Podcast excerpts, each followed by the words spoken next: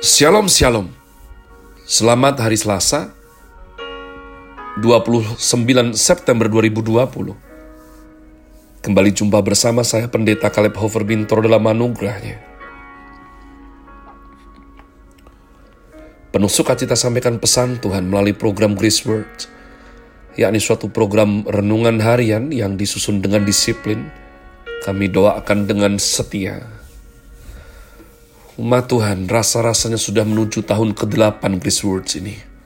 Jadi saya mohon doanya supaya sungguh-sungguh kualitas kesetiaan itu yakni bukan hanya asal ada saja renungan harian ini, namun mohon didoakan supaya makin lama, makin dalam, makin berkualitas, makin boleh mengusung daripada rahasia-rahasia firman kerajaan Tuhan ini sehingga hati kita ini bukan hanya sekedar dihibur saja.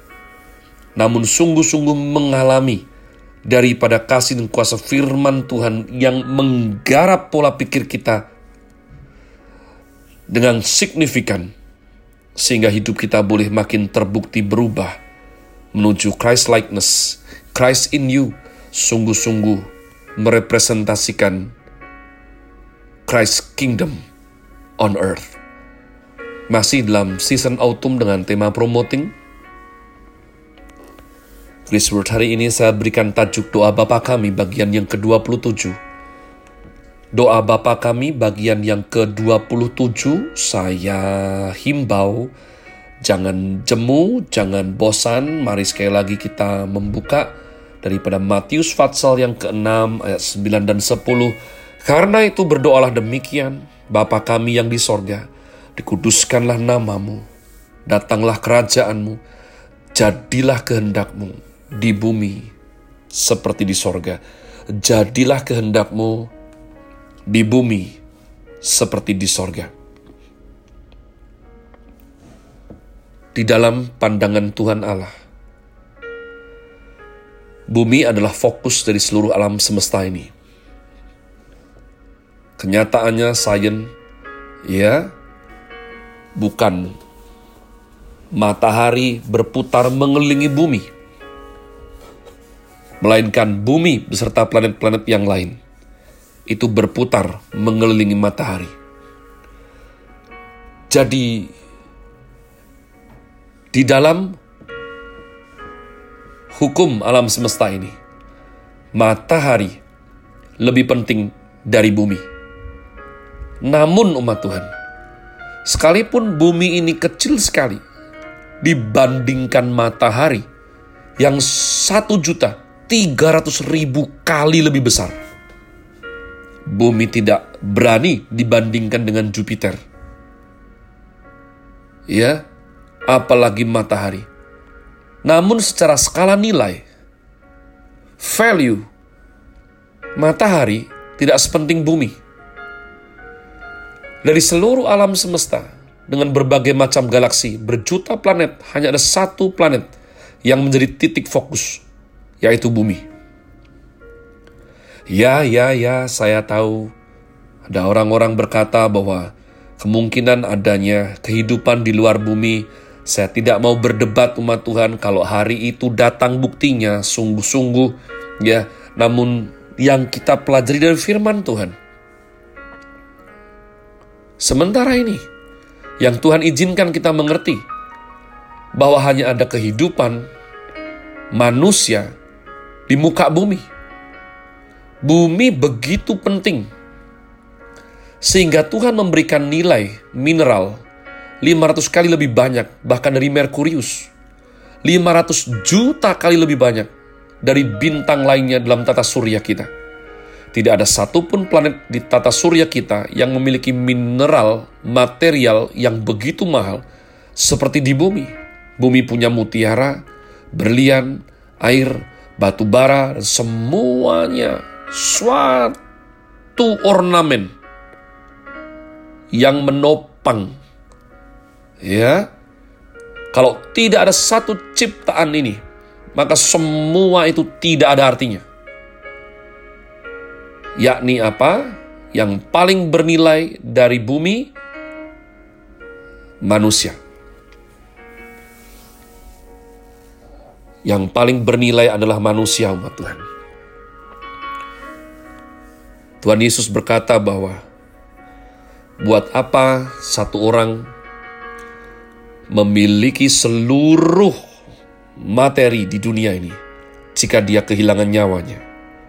Bisakah sementara ini saya katakan buat apa semua yang indah-indah, semua yang berharga, semua yang mahal itu tanpa manusia yang mengelolanya. Jadi umat Tuhan, inilah membuat bumi sangat bernilai.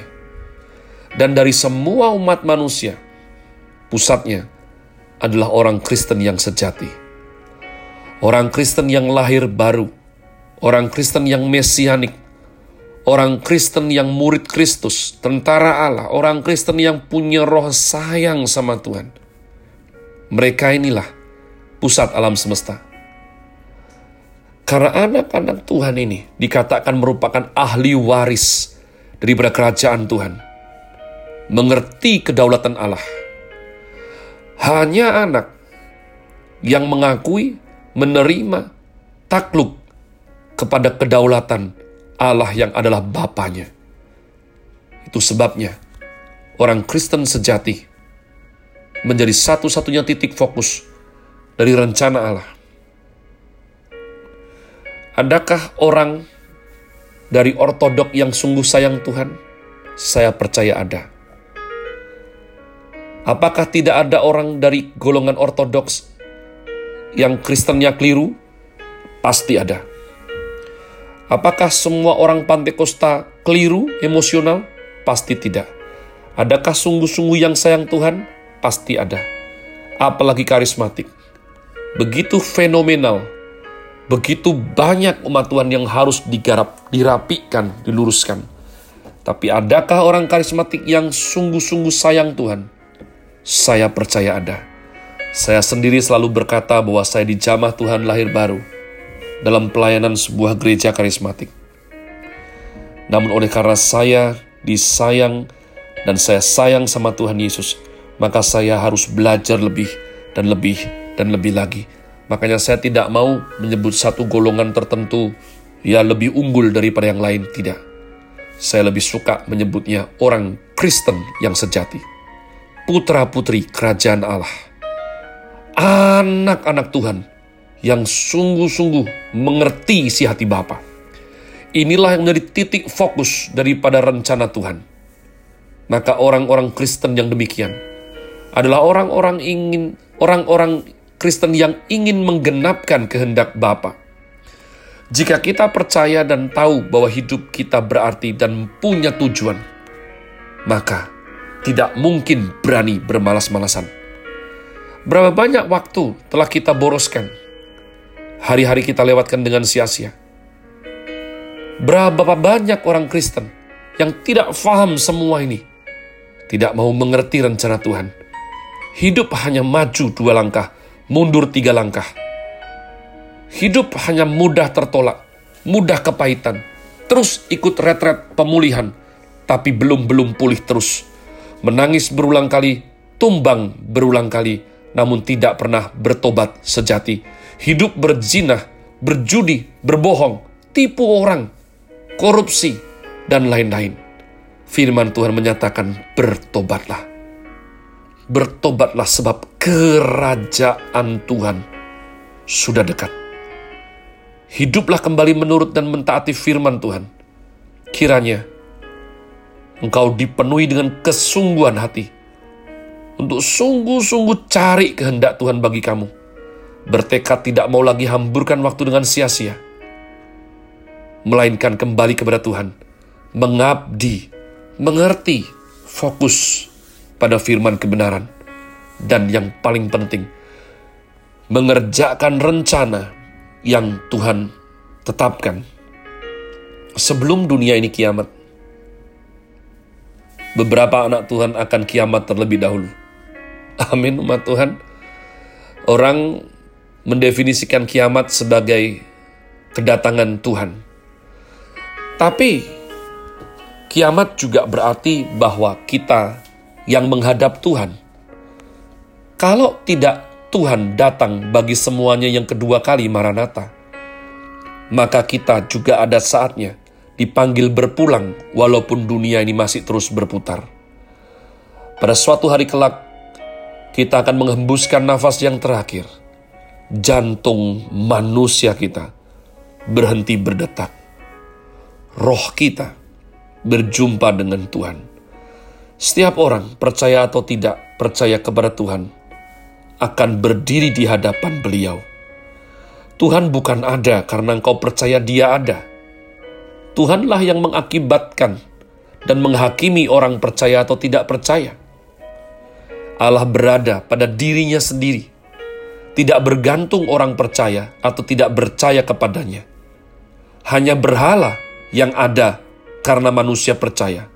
Karena manusia ada, karena manusia percaya, suatu berhala menjadi ada. Berarti ilah itu bentukan manusia muncul karena manusia percaya. Tuhan tidak seperti itu. Saat itulah Tuhan Allah akan menguji apakah kita telah menyelesaikan tugas dan sungguh-sungguh menggenapkan kehendak Tuhan yang beliau ingin kita kerjakan umat Tuhan. Tuhan berkata kepada orang Israel, dengan ilah palsu manakah hendak kau bandingkan aku? Aku yang menunjukkan hari-hari dan tujuan terakhir hidupmu tidak ada ilah yang mau tahu sejarah manusia mengarah ke mana. Tidak ada ilah atau dewa memberikan rencana ke depan dan tujuan akhir, yakni eskatos, eskatologi. Tidak ada umat Tuhan. Hanya Tuhan kita yang mencipta dunia ini dengan tujuan menuju kemuliaannya, yang ultimate, yang kekal. Sayangnya, manusia banyak tidak mau tahu Agama bisa Kristen, tapi Kristen KTP. Berfoya-foya, bermain-main. Terus pakai alasan, meninggalkan Tuhan, terbawa perasaan, mempermainkan Tuhan. Orang yang mempermainkan Tuhan bukan sedang bermain-main dengan Tuhan, sebab Tuhan tidak mungkin bisa dipermainkan. Orang yang mempermainkan Tuhan rupa-rupanya sedang mempermainkan diri sendiri untuk membuang kehidupannya dalam kejamnya api neraka. Saya berdoa sungguh-sungguh, selama kita masih hidup hayat di kandung badan, bersyukurlah, nikmatilah hidup ini umat Tuhan. Pergunakan semua kesempatan yang ada, sehingga sungguh-sungguh kita mempunyai kerinduan Datanglah kerajaanmu Bapa. Datanglah kerajaanmu. Bukan kehendakku, jadilah kehendakmu. Supaya meskipun kami masih hidup di muka bumi, tapi seperti di sorga. Have a nice day. Tuhan Yesus memberkati saudara sekalian. Sola. Grazie.